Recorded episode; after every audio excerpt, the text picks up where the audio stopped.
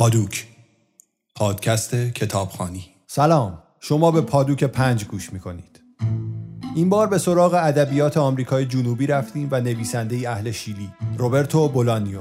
بولانیو سال 1953 به دنیا آمد پدرش راننده کامیون بود و مادرش معلم. به خاطر شغل پدر تا 15 سالگی اون توی شهرهای مختلف زندگی می‌کردند. تا اینکه در 1968 به مکزیکو سیتی مهاجرت کردند.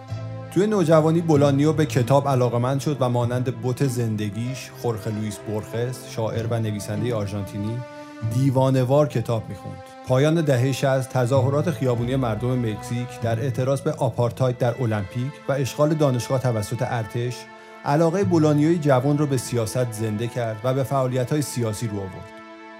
در 1973 به شیلی رفت تا در حرکت انقلابی مردم شرکت کنه ولی با کودتای پینوشه و شکست انقلاب مدتی رو زندانی شد و بعد به مکزیک برگشت.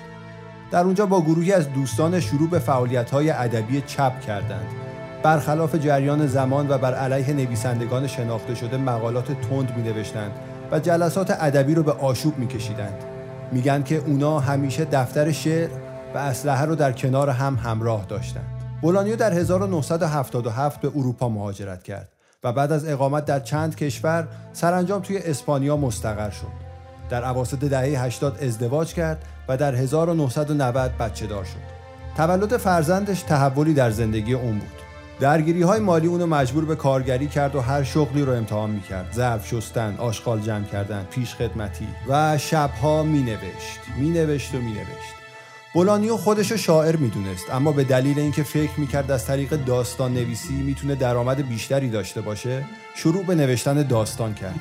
در همین زمانها بود که بیماری کبد هم حال جسمیش رو خراب کرد و اون بیوقفه وقت خودش رو صرف نوشتن می‌کرد و سالی یک یا دو کتاب منتشر می‌کرد. چون می‌خواست برای خانوادهش سرمایه جمع کنه که بعد از مرگش آسوده باشند مجموع آثار بولانیو شامل دفتر اشعار، مقالات، رمان و داستان کوتاه میشه. که مهمتریناشون دو رمان کاراگاهان وحشی و 2666 هستند. از بولانیو بیش از دوازده کتاب به فارسی ترجمه شده. او در سال 2003 در سن 50 سالگی در بیمارستانی در اسپانیا درگذشت. بولانیو نماد نویسندگان نسل جدید آمریکای جنوبیه.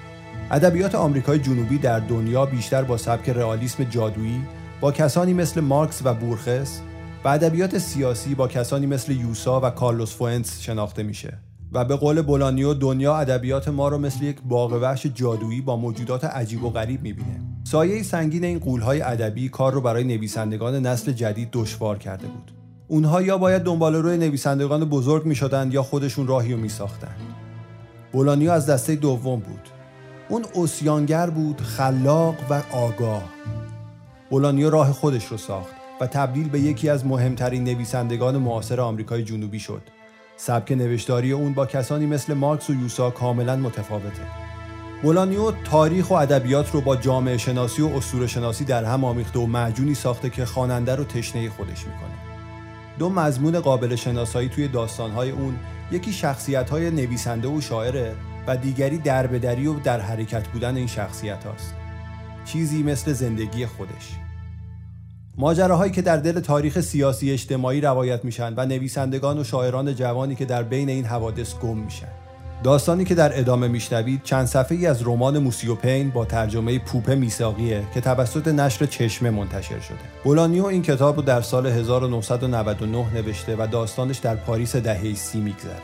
شخصیت اصلی داستان پیر پنه که به علوم غریبه آشناست و می‌تونه از طریق هیپنوتیزم افراد رو درمان کنه. دوستی از اون می‌خواد برای درمان سزار وایخو شاعر پرویی کمک کنه و اون با وارد شدن به مسئله درمان وایخو درگیر مسائل دیگه ای میشه. وایخو شاعری مدرن و پیشرو بود که مرگی مشکوک در 1938 داشت. بعدها مشخص شد که مبتلا به مالاریا بوده و این اتفاق دستمایه بولانیو برای نوشتن این داستان شده. موسیوپن از داستانهای شاخص بولانیوست که رد پای سبک اونو میشه به خوبی توی اون پیدا کرد. پرسه در تاریخ ادبی، رمز و راز داستانی تعقیب و گریز کاراگاهی سردرگمی در خواب و بیداری و تقابل تخیل و واقعیت.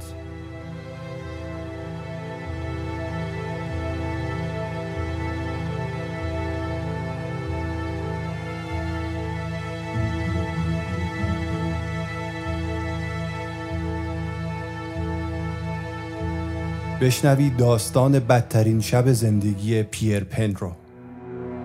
آن شب آخرین ساعات هفتم آوریل و ساعات اولیه هشتم آوریل.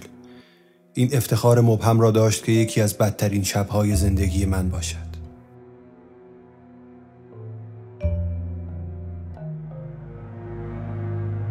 خاطرم نیست کی بود که رفتم توی رخت خواب یا با چه وضعیتی از پله ها رفتم بالا. خوابیدم. اگر اسم آن لرزیدن را بشود گذاشت خوابیدن. در هزار تویی با سقفی کوتاه و خاکستری و سفید هزار تویی که از نظر معماری یادآور کلینیک آراگو بود با آن راهروهای تو در توش. گاهی راهروهای خواب پهنتر بودند و تا بی نهایت ادامه داشتند و گاهی باریکتر بودند. مثل دالانهایی در هم پیچیده.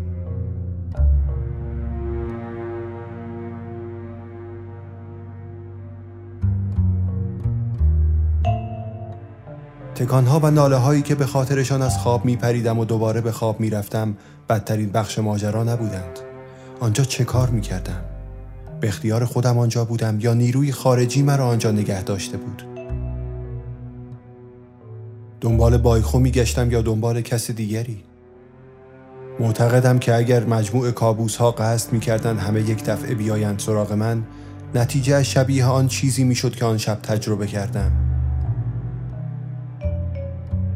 به خاطر دارم زمانی وقتی نشستم روی تخت تا عرق گردنم را با آستین لباس خوابم پاک کنم فکر کردم خوابهایی که تحمل می کنم تمام ویژگی های یک برنامه را دارند. بله یک جور برنامه پخش شده از رادیو.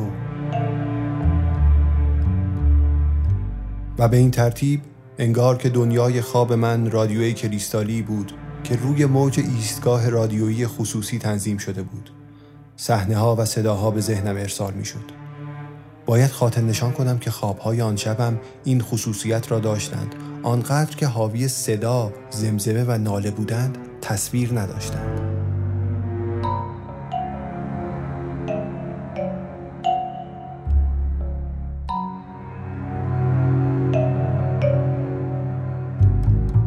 صحنه هایی که اصلا به فانتزی هام ربط نداشتند من فقط شده بودم دریافت کننده اتفاقی آنها درام رادیویی پریشان احوالی که بر سرم خراب شده بود بیشک پیش درآمدی بود بر جهنم.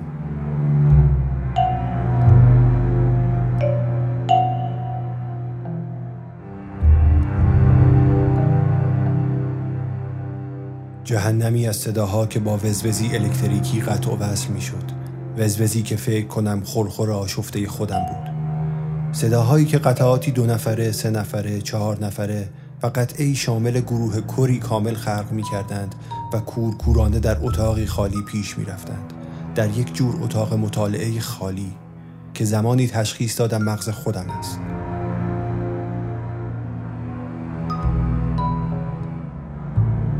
زمان دیگری هم در خوابم فکر کردم که گوش همان چشم است. نسخه خلاصه کابوسم ممکن است چیزی شبیه این باشد. صدای اولی می‌گوید پیر پین دیگه کدوم خریه؟ نشتی داره. تنها چیزی که مطمئنم اینه که نشتی داره. ممکنه علتش یه اشتباه جزئی باشه. دوروبرتو نگاه کن، منظره رو بررسی کن، متوجه چیز عجیبی نمیشی؟ زندگیمون توی بازار، توی خیابونای بازار بزرگ، خواب، مالی خولیا. نشتی داره، منظره رو بررسی کن. در حاله از ابهام انگار در عکسی تار، ترزف، بدو و خودم را می‌بینم که ایستاده ایم دوروبر موسی و ریوت در اتاق مطالعه آپارتمان قدیمیش در بروار ریچارد لنوار. آپارتمانی که سالها ساکن آن نیست. سال 1922 است و چهارتاییمان ساکتیم. هرچند که چشمان استادمان مدام در حال حرکت است. انگار حس می کند کسی دارد به حریم ما تعدی می کند. متوجه هم که این تصویر از بعضی جهات برخلاف جریان کلی خواب است و با وجود احساس امنیتی که به من میبخشد نخواهم توانست همچنان به آن بچسبم. غریبه لبخند می‌زند. هنرپیشه سینماست اما این تنها چیزی است که از او می‌دانم. همین. لبخندش زیباست اما کلامش هوا را در هم میدرد. یک آن تمام اکسیژن توی اتاق را جذب می کند منظورت از نشت چیه؟ واژه نشت کردن واسه چه معنی داره؟ به نظرم از پشت غریبه صدای قرشی متناوب اما خفه میشنوم قرشی چون فرو افتادن پرده تاریک پشت صحنه تئاتر که باعث می شود حس فوریت کنم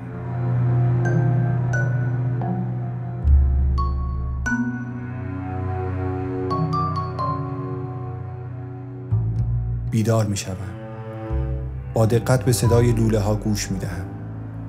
دیوارهای اتاق انگار لرزشی نامحسوس دارند. پدیده مشابه پوست مرا هم تحت تاثیر قرار می دهد. حالا خودم را می بینم که پشت پرده ای پنهان شدم و دزدکی از پشت شیشه های کثیف نگاه می کنم. غریبه را نگاه می کنم که وسط خیابان ایستاده است. غریبه هم به نوبه خودش پنجره های ساختمانی را می پاید که من در آن پنهان شدم. هرچند نه آن پنجره خاصی را که من از آن جاسوسی او را می کنم. کیست؟ چه می خواهد؟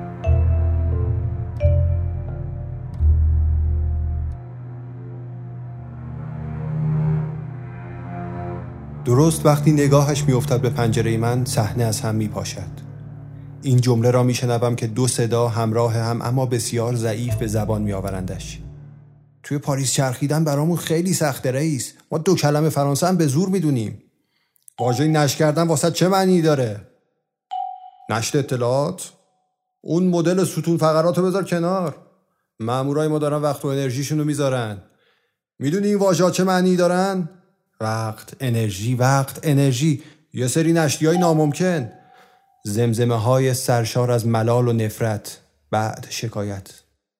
گوش کن رئیس من حس خندهداری دارم. انگار کسی داره پشتمو میخارونه انگار وقتی که سر اومده. مالی خولیایی خوابا عبس بودن مطلقشونه. جز ما کس دیگه ای هم اینجاست.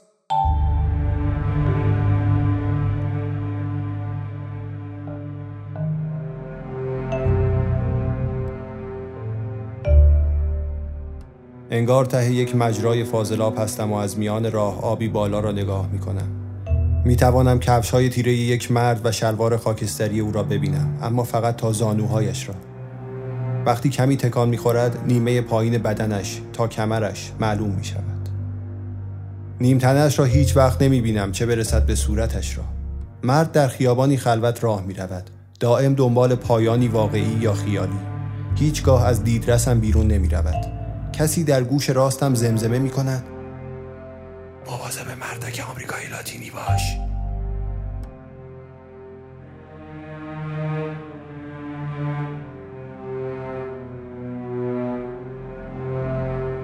وقتی پشت سرم را نگاه می کنم تنها چیزی که می توانم ببینم تاریکی است.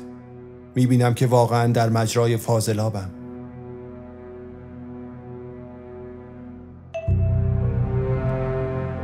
عکس های قدیمی تار از 1920 پلومور بودو، ترزف و من داریم از پلی آهنی میگذریم.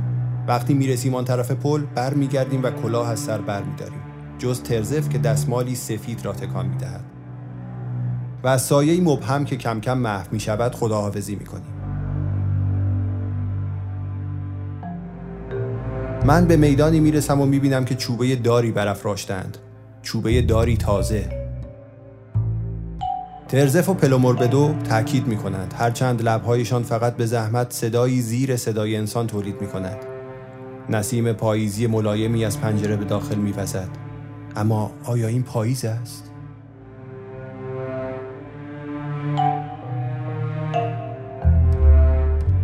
صدای مشابه هرچند این بار می‌دانم که از درونم میآید با اصرار می‌گوید مواظب مردک سرد آمریکایی لاتینی باش سرد خونسرد سرمای مرگ.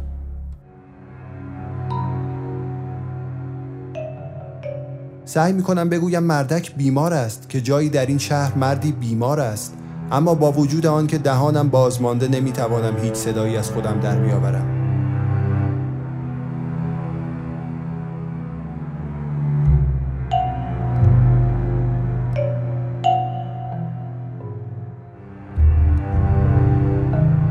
چیزی درباره نواخترا شنیدی؟ جیوه الکتریکی گرماسنج شکسته نشت کردن چیزی درباره نواختر بشری شنیدی؟ همون جوکای کوانتومی معمول بازرسیم کن در حالی که به نوک براق کفش های مرد نگاه می کنم فکر می کنم فقط تا وقتی نگاه می‌کنم که خم نشده پایین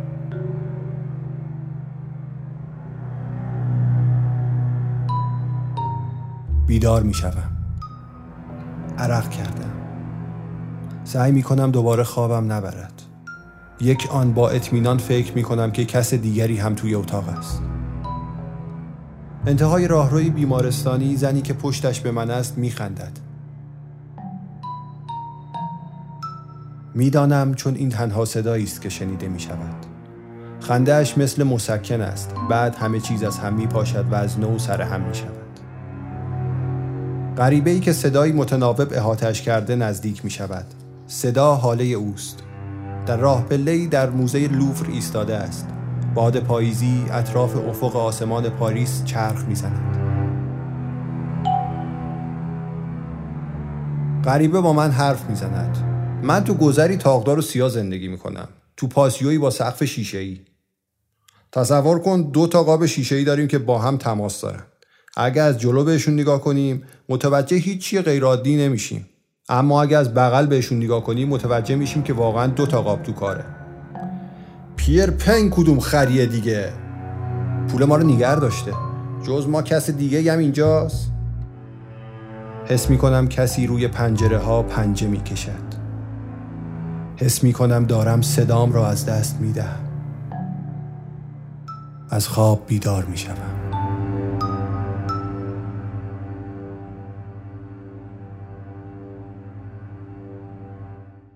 ممنون که شنونده پنجمین قسمت پادوک بودید. خوشحال میشیم اگه ما رو به دوستانتون هم معرفی کنید. این پادکست حاصل همکاری رضا کزازی، حمید محمدی و مصطفی سهرابیه. پادکست پادوک هر هفته پنجشنبه ها منتشر میشه و می‌تونید اون رو از طریق اپ های پادکست گیر مثل Castbox و از طریق Spotify و یا وبسایت ما به آدرس paduk.ir بشنوید.